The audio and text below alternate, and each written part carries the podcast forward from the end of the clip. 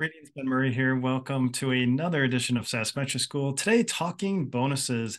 Where should we code those? Should we code those to COG? Should we code those to OPEX? Should we code those directly to the departments? So, for an accurate P&L, this is really important.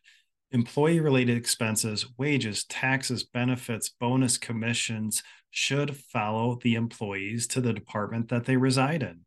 So, if we're looking at bonuses and say we're paying out a bonus to our customer success team, a bonus to whatever team, to services team, those bonuses should follow those employees to those departments. So if we have a bonus for, say, net revenue retention for our customer success team, and our customer success team is focused on product adoption, they don't sell, they sit up in COGS, then we're going to code those bonuses to customer success in COGS. So with bonuses, if you're on cash basis, they're going to get posted and coded as you pay out those bonuses if you're on an accrual basis.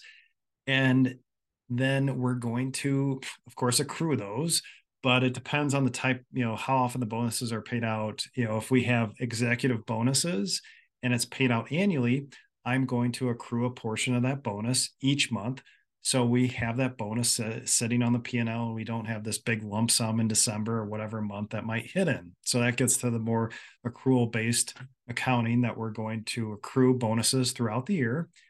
And how I accrue that and how much to accrue is based on a performance target and my forecast. How close are we to hitting that bonus for the year and adjust throughout the year? So I won't go get too into the whole bonus accrual thing. But again, bonuses should follow the employees and then just a quick aside here on sales commissions.